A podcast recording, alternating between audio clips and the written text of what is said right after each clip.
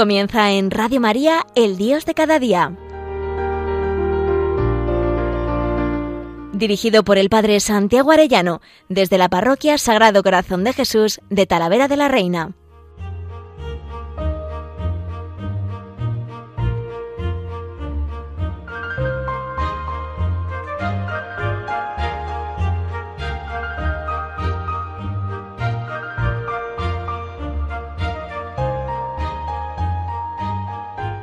Muy queridos oyentes de Radio María, qué alegría un lunes más con todos ustedes.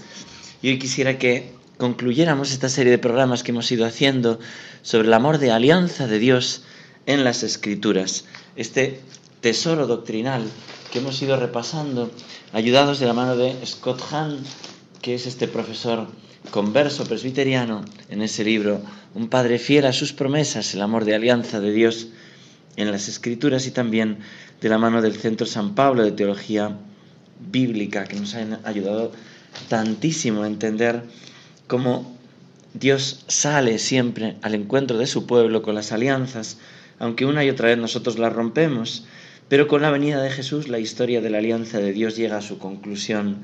Jesús cumple las promesas de cada una de las cinco alianzas que hemos estado recordando en estos programas anteriores, las alianzas con Adán, con Noé, con Abraham, con Moisés, con David. ¿Y qué significa que se cumple la alianza? Cada una de las alianzas anteriores es una promesa, un juramento hecho por Dios de realizar ciertas cosas. Por ejemplo, en su alianza con Noé, él juró no destruir el mundo con agua de nuevo. Él juró a Abraham que a través de sus descendientes todas las naciones del mundo serían bendecidas. Y fuimos viendo el otro día cómo en la encarnación, en el nacimiento, en la vida oculta y en la vida pública se iban cumpliendo todas esas alianzas y hoy lo vamos a ver especialmente en ese buen pastor que entrega la vida, en ese nuevo éxodo que entrega la vida por su pueblo. Él es el Cordero Pascual, es la muerte del Hijo amado y cómo está cumpliendo, llevando a plenitud toda esta historia de salvación, toda esta alianza entregando el Espíritu. Y lo vemos especialmente en el buen pastor, así como David era un pastor y tal como los profetas vaticinaron, Jesús el Mesías vino como un buen pastor a salvar las ovejas perdidas de la casa de Israel. Esto lo vemos más claramente cuando alimenta a cinco mil personas, dice Marcos 6:34, ¿no? hombres sin contar mujeres y niños, unas veinte mil personas. La historia inicia con Jesús compadecido ante la multitud, pues estaban como ovejas que no tienen pastor. Dios había prometido darnos un pastor conforme a su corazón. Veíamos las profecías pasadas que se cumplen en estos pasajes donde Jesús alimenta milagrosamente a la muchedumbre. El Evangelio también quiere que veamos el milagro actual del buen pastor cuidando a su rebaño con la Eucaristía, dando de, de comer a la multitud con su presencia real en la Eucaristía. Notamos las acciones precisas de Jesús cuando alimenta a esa multitud. Él toma el pan, lo bendice, lo parte y se lo da. Y vemos también en la última cena cómo Jesús toma el pan, lo bendice, lo parte y se lo da. El buen pastor no solo busca sus ovejas perdidas, sino que promete alimentarlas y nutrirlas, darles su pan diario. Este es el buen pastor Jesús que lleva a cumplimiento todas las promesas. Pero uno va viendo como las alianzas anteriores, ¿no? con Noé, con Moisés, con Abraham, con David, todas van siendo rotas por nuestros pecados. Y hoy en día también vemos cómo las ovejas se descarrían y cómo no somos fieles a este buen pastor. Y por eso hoy quería también cantar esta canción que dice así. Otra vez se ha perdido tu heredad, ha escogido otro camino y ha dejado la verdad. Otra vez, en tu pueblo no hay temor, tu palabra hemos dejado y el pecado nos siguió. Vuelve a llorar sobre este monte donde subiste un día Somos ovejas extraviadas que necesitan su pastor. Otra vez en tu viña y destrucción se ha caído este vallado que nos daba protección. Otra vez en tu pueblo hay confusión, recorriendo este desierto sin reposo y dirección. Vuelve a llorar sobre este monte donde subiste un día a orar. Somos ovejas extraviadas que necesitan su pastor. Vuelve a llorar sobre tu pueblo que en cautiverio vuelve a estar. Haznos volver de nuevo a casa y en tu presencia descansar. Teníamos hace poquito un retiro, un seminario de vida en el Espíritu para sacerdotes estábamos 50 sacerdotes y tocó justo ese día la lectura de tanto el profeta como el sacerdote vagan sin sentido por el país. Y nosotros volvíamos a encontrar el sentido en el Espíritu Santo que nos vuelve a marcar la dirección del amor de Dios, la dirección de la misericordia, del corazón abierto de Cristo, de este corazón del buen pastor. Y le alabábamos llenos de gozo. Qué bonito es ir viendo en esa vida pública del Señor el cumplimiento de las promesas, así como Salomón designó doce oficiales para gobernar su reino, Jesús designa sus doce apóstoles en posiciones de, liderazgo en su reino. Él designa uno, Simón, para el cargo especial, cambiando su nombre por el de Pedro. Pedro proviene del griego Petros, que significa roca. Jesús le dice, tú eres Pedro, y sobre esta piedra edificaré mi iglesia. Esta puede ser una referencia a Salomón, quien construyó el templo, la casa de Dios, de Dios sobre una gran piedra de cimiento, dice Isaías 28, 16. Antes Jesús había hecho otra referencia a Salomón y la roca, diciendo que aquellos que viven de acuerdo a su nueva ley son como un hombre sabio que construyó su casa sobre roca. Salomón era conocido por su sabiduría y construyó el templo sobre una roca. Mi iglesia es el nombre que Jesús le da al reino que él ha venido a anunciar. Y Jesús le da a Pedro autoridad suprema en su reino, su iglesia. Él le da a Pedro las llaves del reino de los cielos y los poderes de atar y desatar. El único otro lugar en la escritura donde tales llaves son mencionadas es el pasaje acerca del rey davídico encontrando en una profecía encontrado en una profecía de Isaías, Isaías 22, 15, 24. Jesús tiene muy presentes las escrituras, pero las está realizando. Son profecías que se cumplen en Jesús.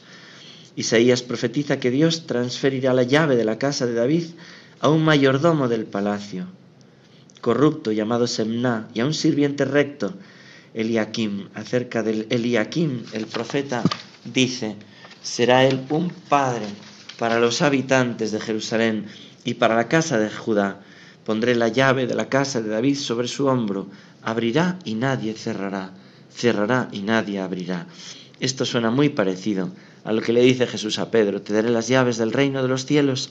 Lo que ates en la tierra será atado en el cielo. Lo que desates en la tierra será desatado en el cielo. En el reino davídico el rey designó efectivamente un primer ministro para que manejara los asuntos del día a día del reino. Él era llamado el visir o mayordomo el superintendente o amo del palacio. Él es considerado, como Isaías dijo, un padre para los habitantes del reino. Jesús designa a Pedro para que sea primer ministro del reino restaurado de David, el reino de los cielos que Jesús proclamó, la iglesia que llamó suya. Las llaves son un símbolo del poder, autoridad y control del rey. También sale en el Apocalipsis 22, 16. La referencia de Jesús de atar y desatar alude a la autoridad de los rabinos en tiempos de Jesús. Los rabinos tenían poder de atar y desatar las decisiones acerca de la interpretación y la aplicación de la ley. Ellos podían declarar lo que era permitido y no era permitido de acuerdo con la ley. Como primer ministro del reino, piedra de la iglesia, Pedro es efectivamente el rabino en jefe con cuya última autoridad es la última autoridad para poder enseñar. Qué hermoso. Pero parémonos especialmente en ese nuevo éxodo en Jerusalén. ¿Os acordáis en la transfiguración? Hablaban del nuevo éxodo que tenía que llevar en Jerusalén. Pedro junto con Santiago y Juan son escogidos para ver a Jesús transfigurado en la gloria, en la cima de la montaña. La transfiguración de nuevo evoca memorias del pasado en la historia de la salvación. En la cima de una montaña Jesús habla con Moisés y el profeta Elías. Es un recordatorio muy visual de lo que Jesús dijo en el Sermón de la Montaña, que él había venido para cumplir la ley, Moisés y los profetas, Elías. ¿De qué hablaban los tres en la montaña? Hablaban de su éxodo que iba a cumplir en Jerusalén, Lucas 9:31. La palabra griega para éxodo significa partida. Pero en esta escena ellos están hablando de algo más que de una partida genérica. El Evangelio nos está deliberadamente refiriendo al éxodo de Egipto de los israelitas. Los profetas habían vaticinado el surgimiento de un brote seco o un hijo de David, quien dirigiría un nuevo éxodo que reuniría a todos los hijos dispersos de Israel en un nuevo reino administrado por los pastores asignados por Dios. Así como el primer éxodo se dirigió a la realización de una alianza entre Dios e Israel en el Sinaí, el nuevo éxodo que Jeremías profetizó resultaría en una nueva alianza, Jeremías 23.3, lo que le sucederá a Jesús en Jerusalén, su pasión, muerte y resurrección, será el nuevo éxodo que los profetas vaticinaron. Así como el primer éxodo liberó a Israel, el nuevo éxodo liberará a todas las razas y pueblos. Así como el primer éxodo liberó a Israel de la esclavitud del faraón, el nuevo éxodo liberará a toda la humanidad de la esclavitud del pecado. Qué hermoso es ver en unidad toda la historia de la salvación y cómo se cumple toda ella en Cristo. Fijaros el detalle precioso de la entrada del rey en Jerusalén. Para iniciar el cumplimiento del nuevo éxodo, Jesús entra en Jerusalén en una escena que evoca la coronación de Salomón como rey, Primera Reyes 1. Jesús es proclamado hijo de David, como Salomón. Él entra en la ciudad montado en un asno, tal como Salomón montó la mula del rey David. Qué hermoso todos los paralelismos. Así como Salomón es declarado rey por una multitud, en un tumulto jubiloso, la multitud recibe a Jesús con un gesto del Antiguo Testamento usando para homenajear a un rey, extendiendo manto sobre el camino ante él. Y entramos en la Pascua, en la antigua y en la nueva. La noche anterior al éxodo de los israelitas para salir de Egipto, ellos comieron una comida simbólica, ceremonial, esta fue más que una comida, debía ser un memorial, un recuerdo ritual de esa noche para siempre. Vamos a repasar aquí algo del material que vimos ya en un programa pasado, la Pascua y el Cordero Pascual, pero ahora estamos en posición de ver cómo Jesús, al celebrar su última cena de Pascua con sus apóstoles, reveló el significado completo de la Pascua. La Pascua recuerda la noche cuando Dios destruyó todos los primogénitos de Egipto con el fin de rescatar a su Hijo único. En esa noche de Pascua a todas las familias israelitas se les ordenó que sacrificaran un cordero sin defecto y que pintaran el dintel de sus puertas con la sangre del cordero usando un hisopo. Después debían comer la carne asada del cordero con pan ácimo. Cuando el Señor vino esa noche por los primogénitos de Egipto, Él pasó de largo. Cada casa que tenía el dintel de su puerta pintado con la sangre del cordero era liberada. Los israelitas fueron instruidos a recordar por siempre esta noche, como decreto perpetuo para vosotros y vuestros hijos, dice Éxodo 12. Cada año ellos revivían esta noche como Moisés había ordenado, leyendo la narración de la escritura que relataba la primera Pascua y comiendo el cordero sin defecto y el pan sin levadura. La Pascua marcó su nacimiento como pueblo de Dios en la alianza que él hizo con ellos en el Sinaí. Esa alianza era ratificada con la sangre de los animales ofrecidos en sacrificio. Al rociarlos con la sangre, Moisés dijo, Esta es la sangre de la alianza que ya había hecho con vosotros.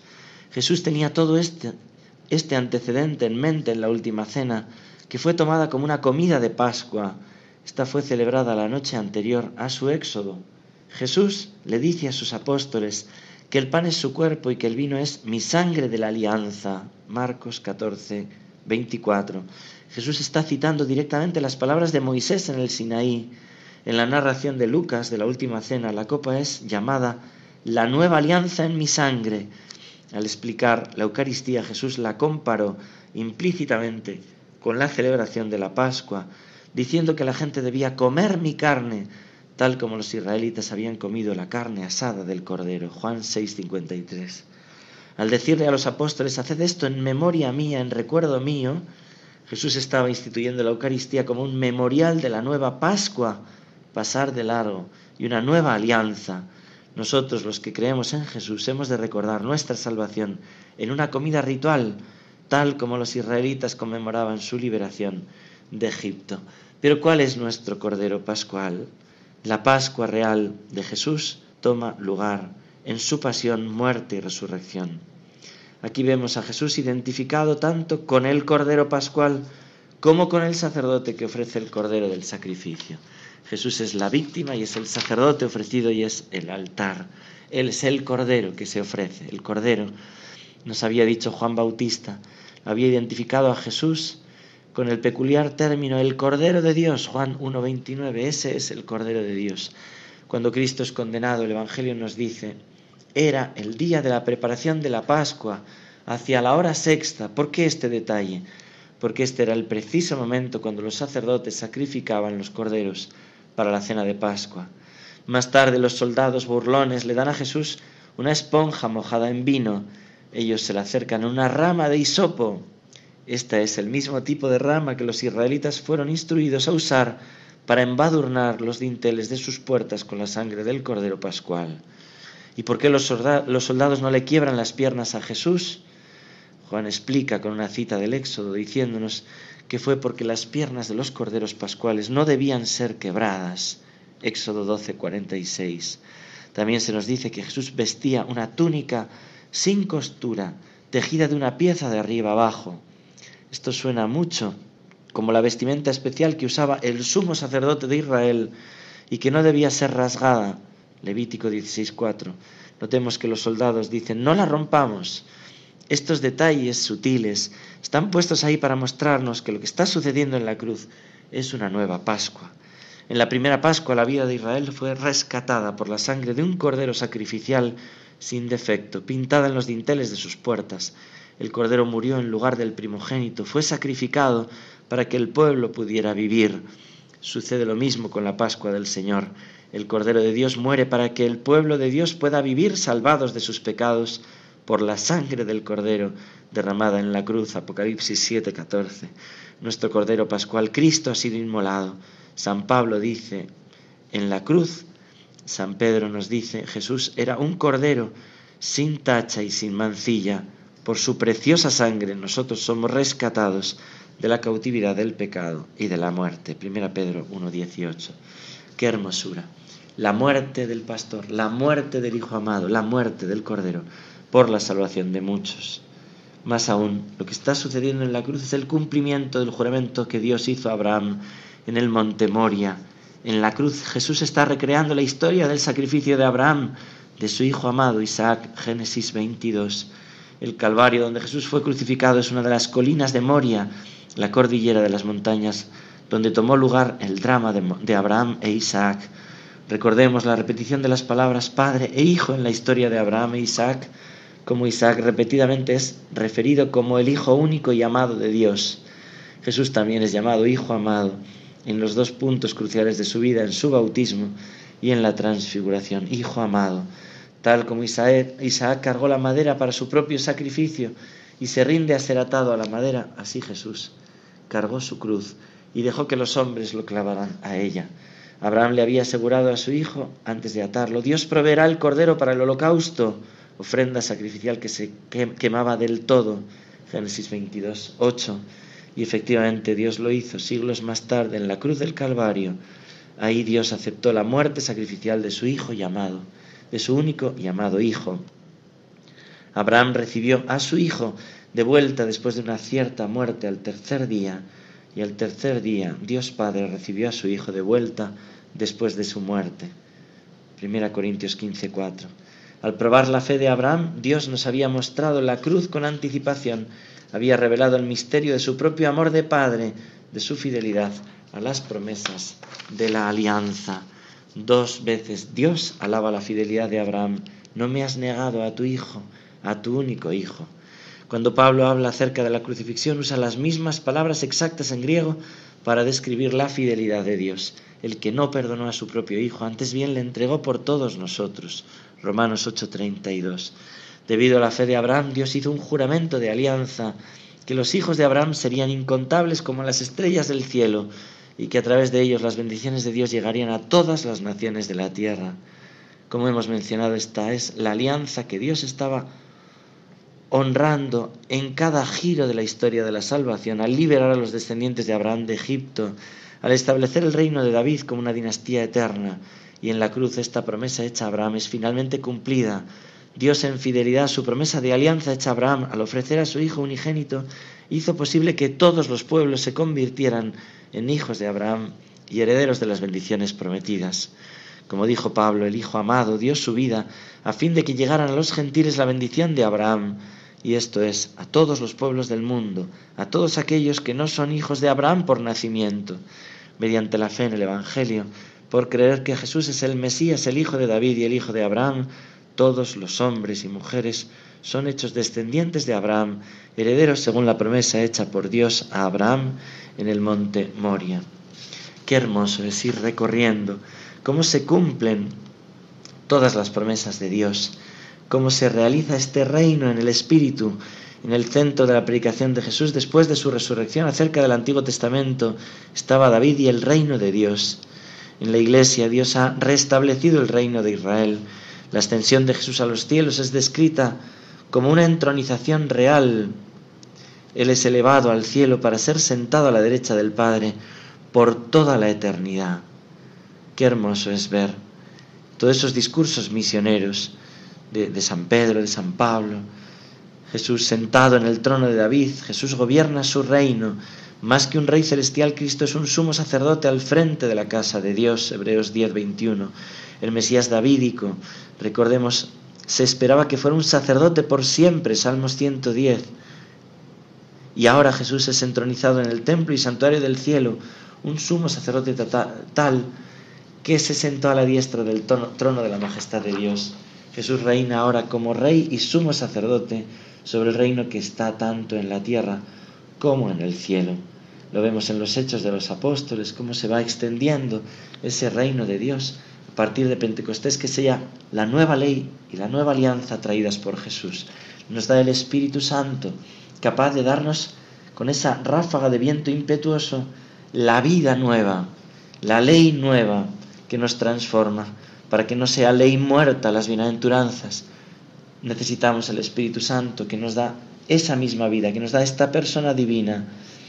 Es precioso entender cómo ha transformado esta humanidad, cómo ha cumplido sus promesas de alianza de amor cuando uno recibe el Espíritu Santo, esta persona divina, y con ella esa vida nueva, la vida de los hijos de Dios, la intimidad de la Trinidad, cómo lo recibimos con esos sacramentos ¿no? que nos sumergen en las aguas del bautismo, que nos cristifican, que nos hacen hijos en el Hijo y en el amor del Espíritu Santo para la gloria del Padre.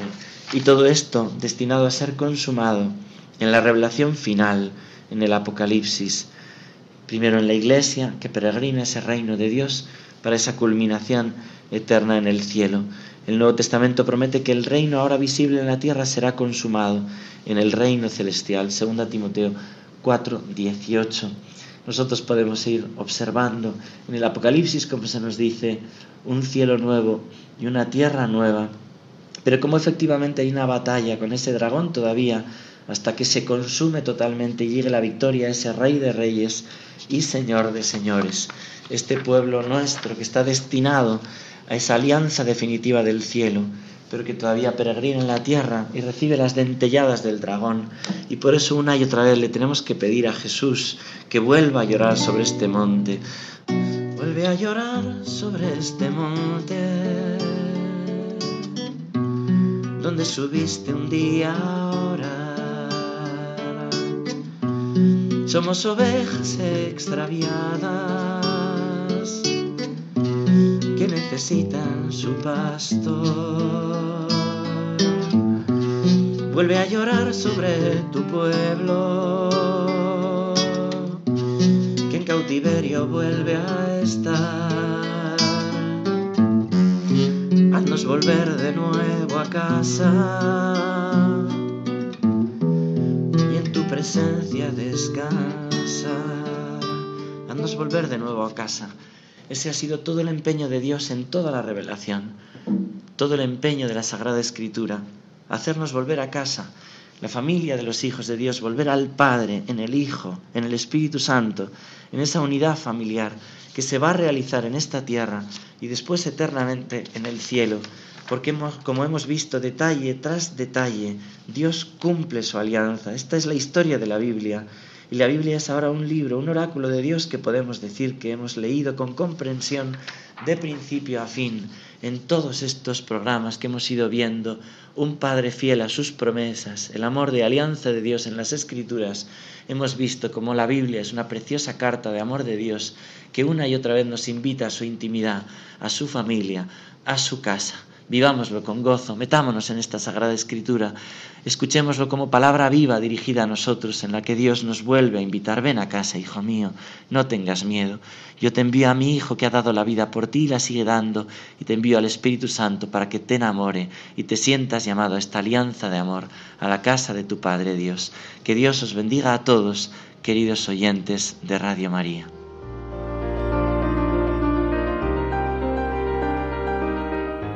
Finaliza en Radio María, El Dios de cada día. Dirigido por el Padre Santiago Arellano, desde la Parroquia Sagrado Corazón de Jesús de Talavera de la Reina.